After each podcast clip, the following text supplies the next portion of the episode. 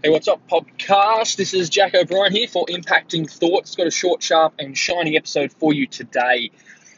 My thought for you today is around what is already in you, and is it thriving or suffocating? So I think what I've found is that a lot of people are trying to become someone else. They're trying to add things to their life or change who they are, and really try and control the person that they are. When the reality is that the real you, the authentic you, is already deep within you, and it's just being suffocated. It's being clouded and drowned and suffocated. And what we need to do is get out from the suffocations, get out from the things that are clouding it, and let ourselves flourish. Now, if you're into that sort of thing, I believe that that I have God living inside of me, and it's not my job to get more of Him. It's my job to get out of the way and remove the things that are creating shadows, getting in the way, and let my inner self flourish.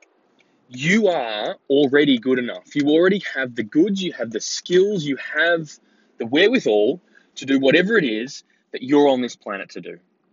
That's my encouragement for you today, is that it's already within you. You already have everything you need. However, what's stopping you is the limiting self-beliefs, the voices that you listen to, the things that you read. There are things in your life that are clouding who you are and who you're meant to be. So get those out of the way. Spend more time thinking about not adding stuff into your life, but removing the barriers and blockades, and the real you, the inner you, the genius inside you will thrive and flourish.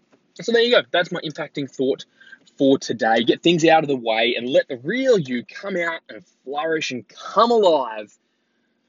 I hope that's been impacting for you today. Have a great day. Looking forward to bringing you another episode again really soon.